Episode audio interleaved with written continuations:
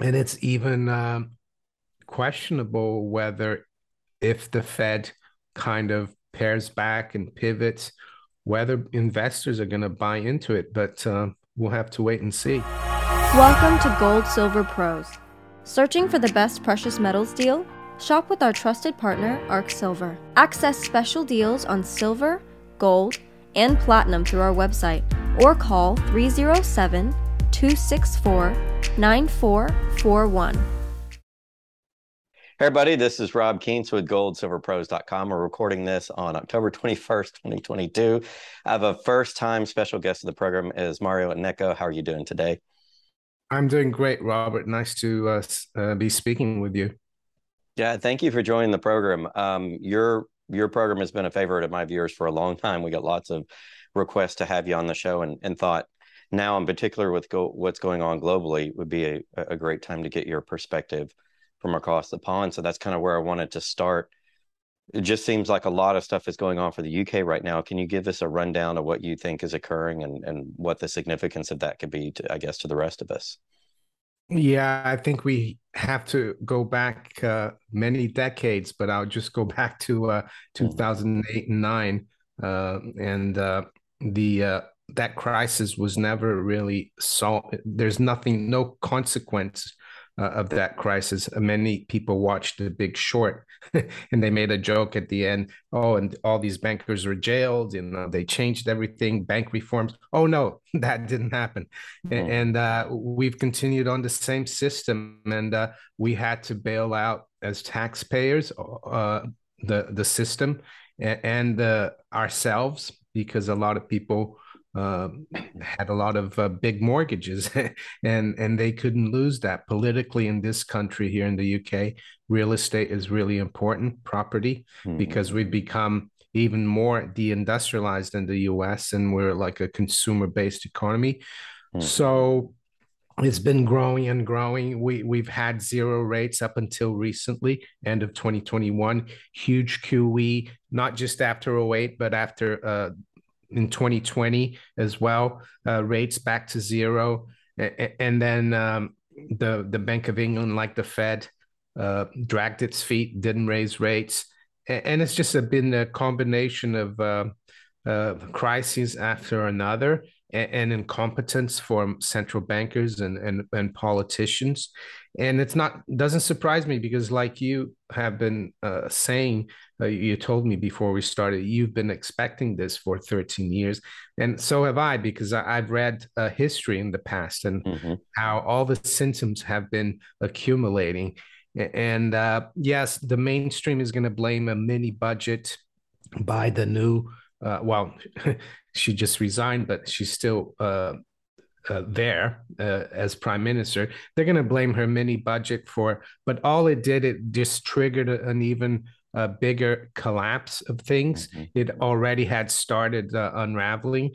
Uh, even in the U.S., you look at the ten-year yield started 2022 at one and a half.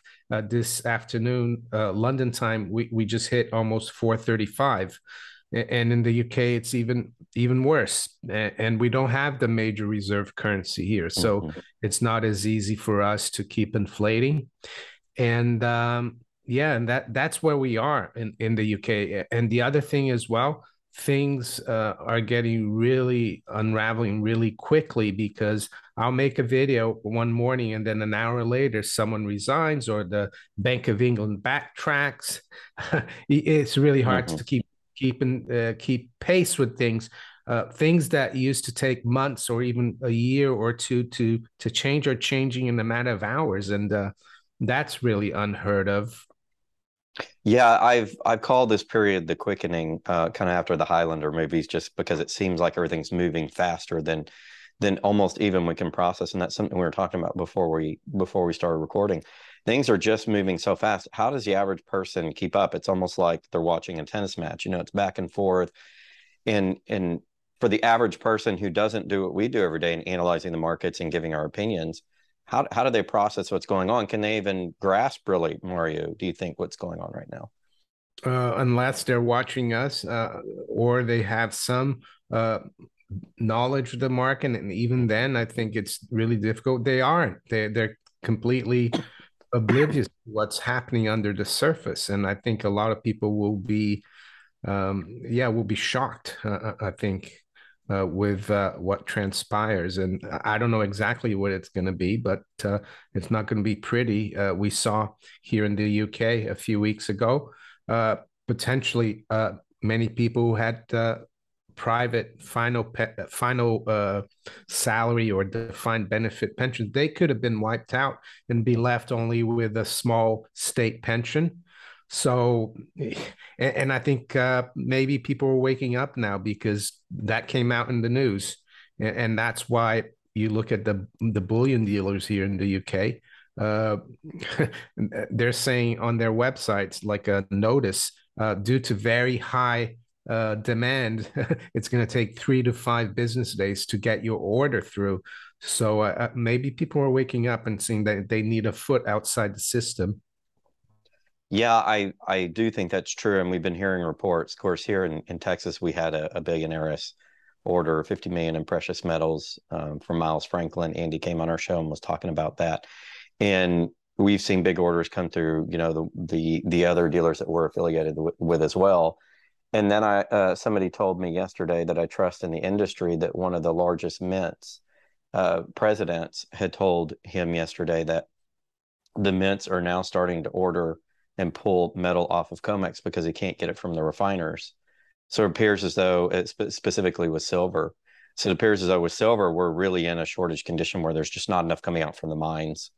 And it seems to be, you know, positive for silver going forward.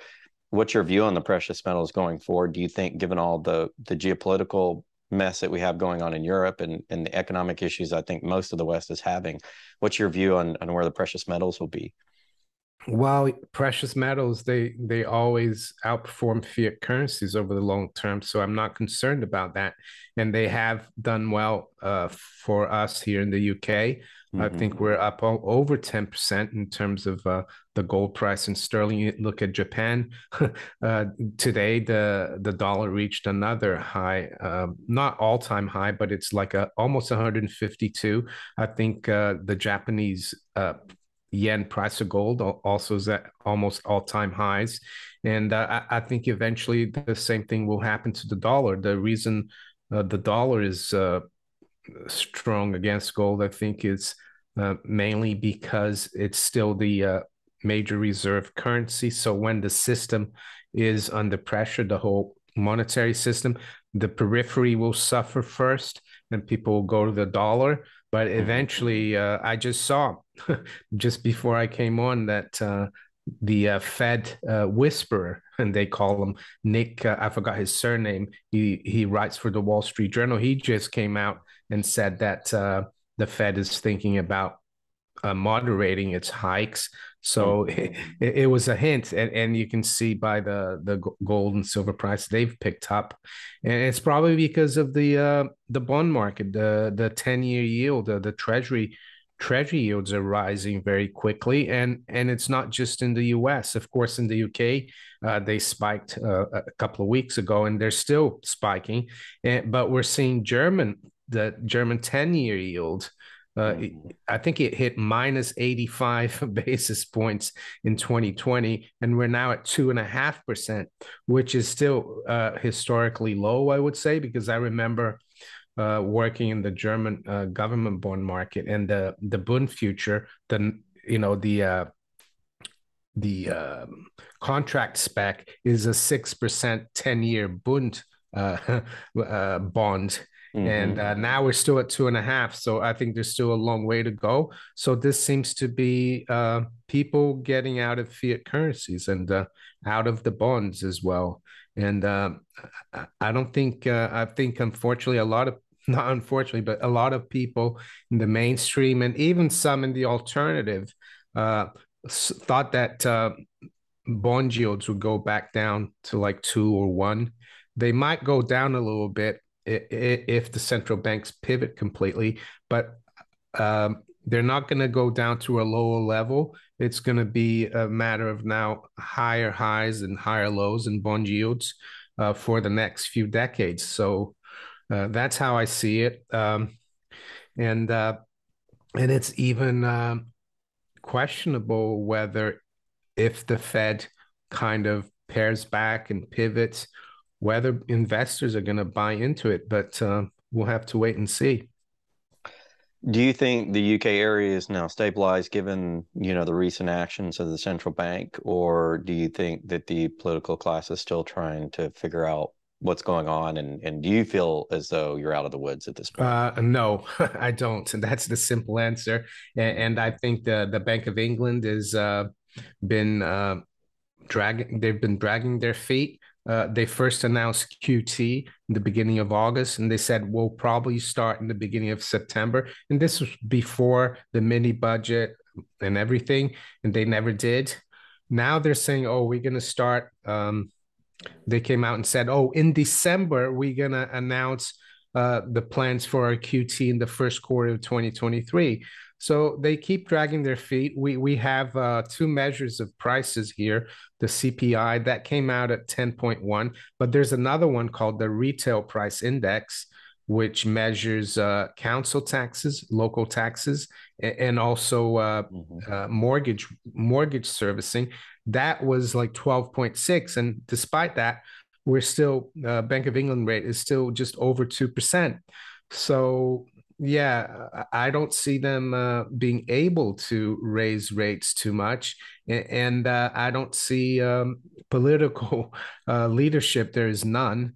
Uh, the thing is, uh, the situation is so bad, and you know about that. Uh, the the symptoms of over indebtedness, inflation mm-hmm. uh, and political chaos and mayhem is one of the symptoms of hyperinflation as we saw in france in the 1790s and weimar germany mm-hmm. so even though we're not getting assassinations in the uk uh, we might as well be getting them because everything is so uh, out of whack you know to mm-hmm. think that boris johnson could come back as prime minister is just a joke and, and uh, even if we have general elections, the other side of the aisle, uh, they're not any better. They'll probably be even worse. Mm-hmm. So um, we're not out of the woods, uh, I don't think, uh, personally. What do you think it's meant for the BRICS nations to form their own currency, as Russia said that they were doing their own challenger to the dollar? Yeah. and all of the trade agreements that they've made. What does that say for the long term viability of the dollar in, in your eyes? Well, I, don't think it's uh, it means the end of the dollar. It just means that there will be less demand for dollars, mm-hmm. and uh, I get a lot of comments. Uh, well, these BRIC countries, they're dictatorships. They're like third world countries. That may be so, but if uh, they don't uh, use the dollar to buy their uh, imports, uh, they're going to be using something else. And uh, even if they are dictatorships or not as developed or or uh, advanced, uh, they're still not gonna they're, they're gonna decrease the amount of dollars they use. And I think uh, in the past, countries have tried to do that, uh, like uh, Iraq mm-hmm. and, and, Libya, and we know what happened to them. But now uh, the the BRICS are becoming they are powerful nations, and it, it's very hard, I think, for for the West to just punish uh, the BRICS, and, and, we we've seen recently that even Saudi Arabia, uh, according to the, I think to the uh, South African president, said that they they're thinking of joining. So yeah, um, the dollar will still be around, just like the pound still around uh, after being the reserve currency in the 19th century up to in the run up to World War One, but it's a lot weaker and not as significant. And I think the same will be for the dollar. Uh, but what it will mean for Americans is that everything's going to be more expensive, the things that they need to survive on. And uh, it could be a, a good thing uh, in the long term, a blessing in disguise. It means that Americans will have to start producing things and, and exporting them uh, to earn their way in the world because with the reserve currency, they, they've had the you know that that term the exorbitant privilege just to print print the money and buy whatever they want while other people have had to earn their way.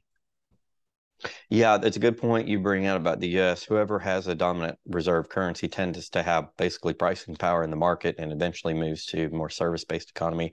There have been um, some whispers of bringing uh, manufacturing in particular back to the United States and political circles, even in the, the liberal parties, are beginning to recognize that uh, that that would support the dollar a lot more than what's going on. So I think they they haven't typically come across as being the wisest of the two political classes fiscally, but I think even they're starting to get it just a little bit. So I do think we're going to go through some pain here in the U.S. before that happens. Certainly, as we unwind you know this beast that that we have created with the system and and at the end of the day given all the pain that's going on across the world i ultimately think americans are going to take the most just because uh, we're going to lose the benefits that we had with that dollar and you can Mark, you can start to see this around. You can start to see businesses failing.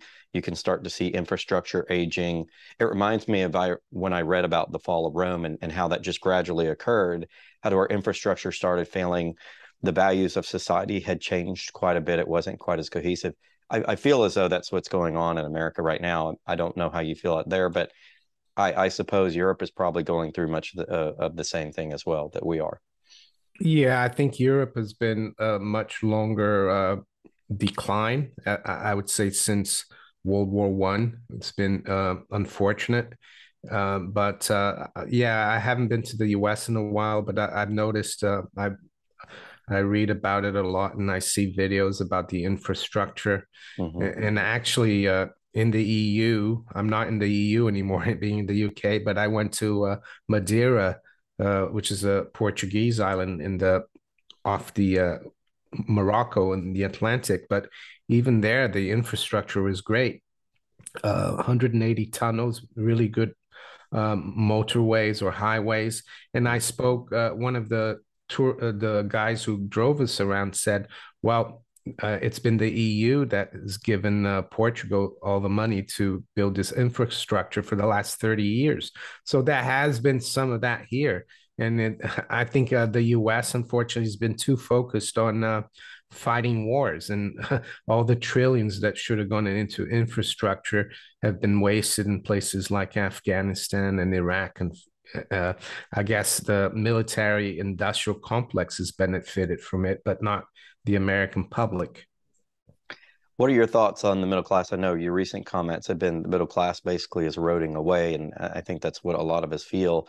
Do you and you but you mentioned there could be good things on the other side of this and we go through the financial reset. Do you suspect that the middle class will be making a comeback after we get through all of this mess, or do you do you have a view on that?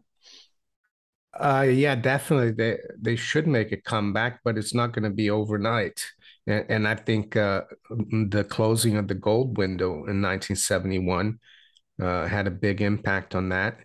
And um, yeah, because uh, it diluted uh, average workers' salaries, and it still does. Mm-hmm. It, it's helped just the uh, the top one or 10% really. Even the federal reserve has really good good data on that on on the uh, uh, distribution of uh, uh wealth in the us and you look at 1989 uh, i think it goes as far back as 89 mm-hmm. Uh, the top 1% they had they have a lot more wealth now than they did then. And the mm-hmm. bottom 90 is stuck just below f- 4 or 5% and uh, but yeah, uh, I, I, think uh, yeah things look bad uh, right now, but uh, I think um, the way things are turning, eventually it can only get better. You know, I'm not a pessimist. I just try to see how things are, mm-hmm. and uh, but uh, the middle class um, will have to uh, they'll have to work hard, you know, but hopefully they'll have uh, all the better jobs will come back to the U.S. and and it might because uh, if the dollar goes down a lot, you could see some foreign investment coming in, mm-hmm. and um, yeah, making it worthwhile for for people to uh, uh, start building factories and other things in the U.S.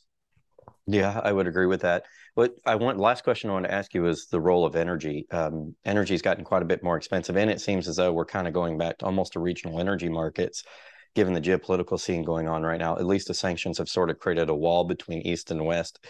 What, what's your view on energy going forward? Do you think there's a temporary phenomenon where energy prices are going to be up due to geopolitical, or do you? What's your view on energy going forward, just in general? Do, how much of a role do you think that's going to play in the in the world economies? Well, it's really important energy, of course, because the economies can't run without energy. Here in the UK, I think uh, a big part of the crisis, uh, aside from the Ukraine, has been um, this move to towards this zero uh, carbon, net carbon, net zero and this uh, has been part of this uh, what they call here the climate change act which was passed in the middle of the 08 crisis and i don't think many people noticed it. And uh, and and that's led for the to the government subsidizing all these alternative energy sources that are very inefficient and expensive. And uh, yeah so uh, i think energy is going to be very important going forward. My hope is that we abandon all this uh, climate change agenda, even though it's very strong right now, and go back more, you know, to uh, the UK. Britain is sitting on a, a, lot of coal. Uh, why can't we use that? And uh, I think recently in, in Parliament they actually uh, voted through uh, a law to allow fracking in the UK, which is a good good start. And, and in the US, uh, it's really uh, mixed as well. But uh, unfortunately, I think that Inflation Reduction Act that that was like a, a green energy, uh, kind of like our Climate Change Act in from 08 in disguise. So uh, I don't think that's very good. The U.S. should be uh, totally energy uh, independent. Um, I don't know if you heard of Lindsey Williams. He talks about how when he worked in Alaska as a chaplain for oil for an oil big oil com- company, Atlantic Richfield. They found the biggest oil fields in the north slope of Alaska, but it hasn't been touched for 50 years. Uh, maybe that's a good thing. Maybe now the U.S. Uh, could tap that. Who knows? The climate change agenda has been an interesting one. Certainly, people want you know better climate, better environment. A lot of that research, I think, has come under fire. I, I don't believe I've ever believed that carbon dioxide is a greenhouse gas personally. So I don't believe that part of the narrative, but uh, it certainly seems to give a lot of power to the political class to shape the energy policy going forward. And I do think that there are, especially like you said in the US, we have tons of energy. We have natural gas, we have plenty of shales that that we can frack from. We have oil, uh, tons of it. We have coal for energy. We also have thorium, if that ever gets developed as an alternative to uh, uranium so I certainly think that we have the capability of being energy independent, but I think it's going to maybe take a crisis to get us there because all of the plans, I think, uh, the different political classes around the world for this this climate change agenda all seem good on paper until you actually run them. And we see what's happened in Germany when they turned down their nuclear and then they ran into issues, uh, you know, with Russia and, and natural gas. That looks like it's a could potentially be a horrible situation going into the winter. So for me, the energy question, question is also a really big one. And I do think that we need to go back to looking at more realistic alternatives to the energy situation than what the political class has now. But it may take a crisis to get there. And hopefully the crisis is, you know, is not too bad in Europe and and, and hopefully people come to their senses. Uh, maybe Germany will use some coal this winter because I know they're sitting on some of it as well. Hopefully that situation gets resolved. But if it doesn't, Mario, what do you think Europe is going to look like on the other side of this winter if they don't figure out the energy situation? Yeah, I mean, it's uh, there's going to be a deep recession. I think no matter what happens, uh, because I mm-hmm. think it's a bit late now to uh, to solve the problem, and uh, maybe people will, uh, the public will uh, get. Uh, you know, so angry that uh, the politicians are going to have to do a U-turn. Uh, that's mm-hmm. the hope uh, that I have here in the UK uh, as well. It's not going to be any different than um, in on the continent. And I think the UK, um, for example, we haven't stored that much natural gas. So mm-hmm. um, I think we only have three to five percent stored for winter, uh, which isn't good. And they're even talking about mm. um, black blackouts like in January and February uh, at night, a few hours, which is uh, something that shouldn't really be happening. Yeah.